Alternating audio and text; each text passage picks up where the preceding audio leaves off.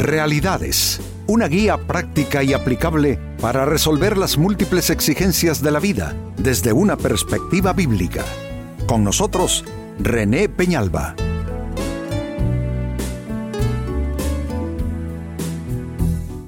Amigos de Realidades, sean todos bienvenidos. Para esta ocasión nuestro tema, que tu palabra no oscile entre el sí y el no. Amigos, una persona que hoy dice sí, mañana no, es una persona que mm, por más que uno quiera resultará poco confiable. Es una persona que está fluctuando en sus quereres, en sus decisiones, en sus actuaciones y eh, figúrense ustedes todo lo que pueden vivir con una persona así cambiante, ambivalente, las personas a su alrededor eh, no van a tener estabilidad en esa relación. Pero no solo los que están alrededor resultarán perjudicados, también la misma persona que está oscilando como un péndulo entre el sí y el no todo el tiempo, es una persona que ella también va a sufrir consecuencias de esa condición eh, inestable, eh, poco precisa, eh, poco consistente de vida. Pues ese es nuestro tema hoy, que tu palabra no oscile entre el sí y el no. Se lee en la segunda carta de Pablo a los Corintios capítulo 1 versículo 18 lo siguiente. Tan cierto como que Dios es fiel, nuestra palabra a ustedes no oscila entre el sí y el no. Noten, Pablo se pone a manera de ejemplo para nosotros. Se pone en primera persona, en primer plano. Que vamos, no cualquiera se pone como digno de ser imitado, ¿no es cierto? Pero Pablo sí lo está diciendo. Y es tan cierto, dice, como que Dios es fiel, que su palabra no oscila entre el sí y el no. Vamos, creo yo que eso debe ser la aspiración de todos nosotros, que nuestra palabra sea así.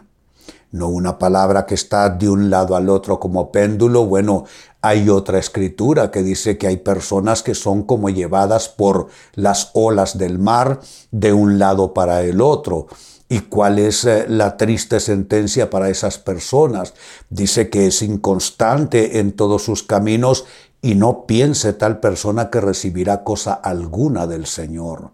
No es grave la situación, no crean ustedes que se trata simplemente de algún grado de, fluctuación en nuestras conductas, nuestras actitudes y, nuestras palabras, no es algo grave que puede eh, sumir nuestras vidas en una interminable cadena de adversidades. Pues con esta palabra de Pablo, la pregunta a continuación es, ¿cómo hacer que tu palabra no sea sí y no caprichosamente? ¿Cómo sacarte de la fluctuación? ¿Cómo sacarte de una situación totalmente inconsistente de vida que te perjudica en lo personal y perjudica a los que tienes a tu alrededor? Pues bien, atención a las respuestas. La primera de ellas, ¿cómo hacer que tu palabra no sea sí y no caprichosamente? No prometas lo que no puedes cumplir, lo que no puedas cumplir. Yo creo que hay dos ah, maneras de hacer promesas. Hacer tres maneras, mejor lo digo así. Hacer promesas por salir del paso, hay mucha gente que promete solo por salir del momento eh, embarazoso. Otra forma de prometer es prometer por emoción.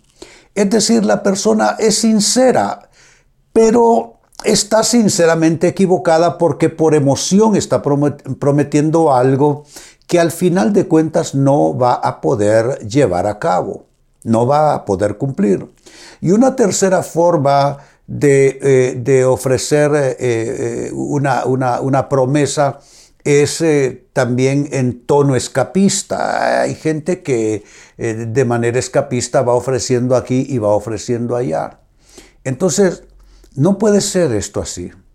Creo que necesitamos nosotros romper con con toda ah, ligereza al ofrecer eh, promesas, al prometer algo, y debemos de afincarnos fuertemente eh, en esta decisión y esta actitud, no prometer algo que no tenemos la seguridad de poder cumplir. Si eso es algo que ahora mismo tú no lo tienes en tu mano, es, trátese de un recurso o alguna ayuda o lo que sea. Si tú no tienes la seguridad, yo digo que mejor te muerdas la lengua y yo te sugiero mejor no ofrecer lo que no puedas cumplir. Eso es fundamental. Y bueno, esto es tanto así que la Biblia dice que aún a Dios tengamos cuidado de no ofrecerle cosas que no podemos cumplir, porque es mejor no prometer que prometer y no cumplir. Yo creo que es mejor que la gente alrededor tuyo se quede esperando una promesa que nunca salió de tu boca, a que se quede esperando una promesa que sí hiciste a alguien por allí. ¿Te das cuenta? Entonces, ¿cómo hacer que tu palabra no sea sí y un no caprichosos? Pues no prometas lo que no puedas cumplir. Segunda respuesta, ¿cómo hacer que tu palabra no sea sí y no caprichosamente? Asegúrate antes de empeñar tu palabra. Y mire qué término utilicé, empeñar tu palabra. ¿Qué es un empeño o qué es empeñar algo? Bueno, eso seguramente te hace pensar en las gentes que llevan algo, ¿no? Lo llevan en prenda, se les presta un dinero y por lo general lo que se entrega es más valioso que lo que le están prestando, lo cual obliga al dueño de ese bien a tratar de pagar rápido para recuperarlo. Bueno, es exactamente lo mismo, estás empeñando tu palabra es decir, le estás poniendo en manos de otra persona y tú cómo vas y recuperas tu palabra empeñada cumpliendo lo que has ofrecido. ¿Cuántos hijos, me pregunto, cuántos cónyuges se han quedado con palabras empeñadas en el trabajo, en la iglesia?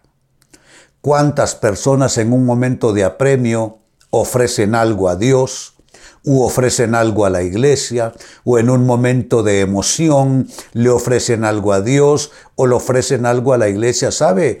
No es verdad que las palabras se las lleve el viento.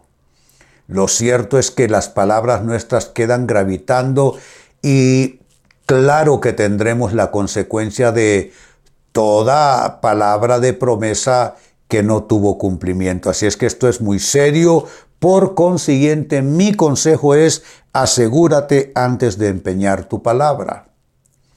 Tercer consejo, cómo hacer que tu palabra no sea sí y no caprichosamente, que estés eh, como un péndulo oscilando de un extremo al otro. Guarda tu boca de toda palabra ociosa. Quien eh, introduce este concepto de palabra ociosa es Jesucristo. Y lo dijo en un tono que, hombre, es para ponerse a pensar en serio. Dice que daremos cuenta de toda palabra ociosa que salga de nuestra boca. ¿Qué es el ocio? ¿Y qué es una palabra ociosa? Una palabra ociosa es una palabra desobligada, es una palabra irresponsable, es una palabra no comprometida. Entonces es, solo hablar por hablar, es hablar ociosamente. Vamos, yo creo que todos hablamos ociosamente y podemos estar hablando acerca de deporte, podemos estar hablando acerca de, de música o de lo que pasa eh, en la sociedad. Está bien, podemos a conversar así ociosamente, aunque algunos de esos temas sean de gran importancia. Pero cuando ociosamente soltamos una promesa, eso ya es otro tema. Eso ya es completamente otra situación. Daremos cuenta de toda palabra ociosa. Yo ahora mismo le pido al cielo me guarde me libre de toda palabra ociosa que salga de mi boca, porque de ella daré cuenta Hay una factura que se está escribiendo y llenando a nombre de cada ser humano. No hay eh, excusas ni hay exclusiones de ninguna índole.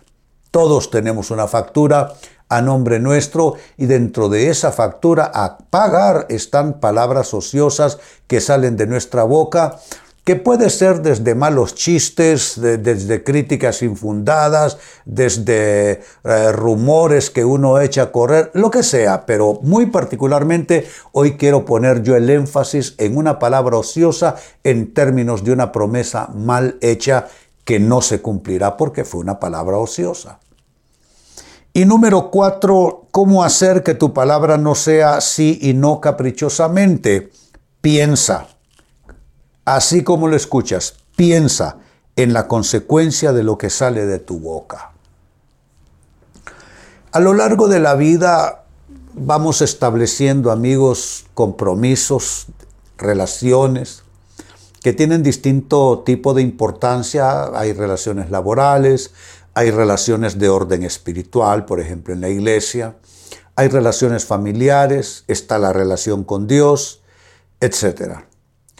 Entonces, mm, nosotros debemos de pensar en que todo lo que salga de nuestra boca tiene una consecuencia, muy especialmente en aquellas circunstancias y en asuntos que son de, de gran importancia, que son vitales y que son cruciales y determinantes en nuestras vidas. Daremos cuenta, hay consecuencias. Tanto es así el tema de las consecuencias de lo que hablamos, que dice la Biblia que la vida y la muerte, óigase bien, la vida y la muerte están en poder de la boca y en poder de los dichos. También dice otro texto que comeremos del fruto de nuestras palabras. Es decir, que podemos comer amargura, podemos comer enfermedad, podemos comer ruina dependiendo lo que esté saliendo de nuestra boca. Por eso el consejo más oportuno es que nosotros bendigamos en lugar de hablar de cualquier otra manera o en cualquier otro espíritu. Hay que bendecir a las personas, incluso a nuestros adversarios, hay que bendecirlos. No paguemos mal por mal, no paguemos maldición por maldición, porque nosotros fuimos llamados a heredar no maldición, sino bendición. Por consiguiente, piensa todo el tiempo en la consecuencia de lo que sale de tu boca. Vuelvo al texto bíblico de inicio, segunda carta a los Corintios capítulo 1, versículo 18. Tan cierto, dice Pablo, qué palabra, tan cierto como que Dios es fiel. Nuestra palabra a ustedes no oscila entre el sí y el no. Está diciendo, no somos fluctuantes, somos consistentes. Lo que decimos, eso hacemos. Pagamos el precio, pagamos la factura de todo lo que sale de nuestra boca. Dios bendice a personas así. Dios bendice a personas con esa actitud de vida. Pues creo que esto es digno de imitar. Debemos nosotros, al igual que Pablo, tratar de que nuestra palabra no esté oscilando. Oscilar es moverse como un péndulo que va de un extremo al otro, que va de un lado al otro.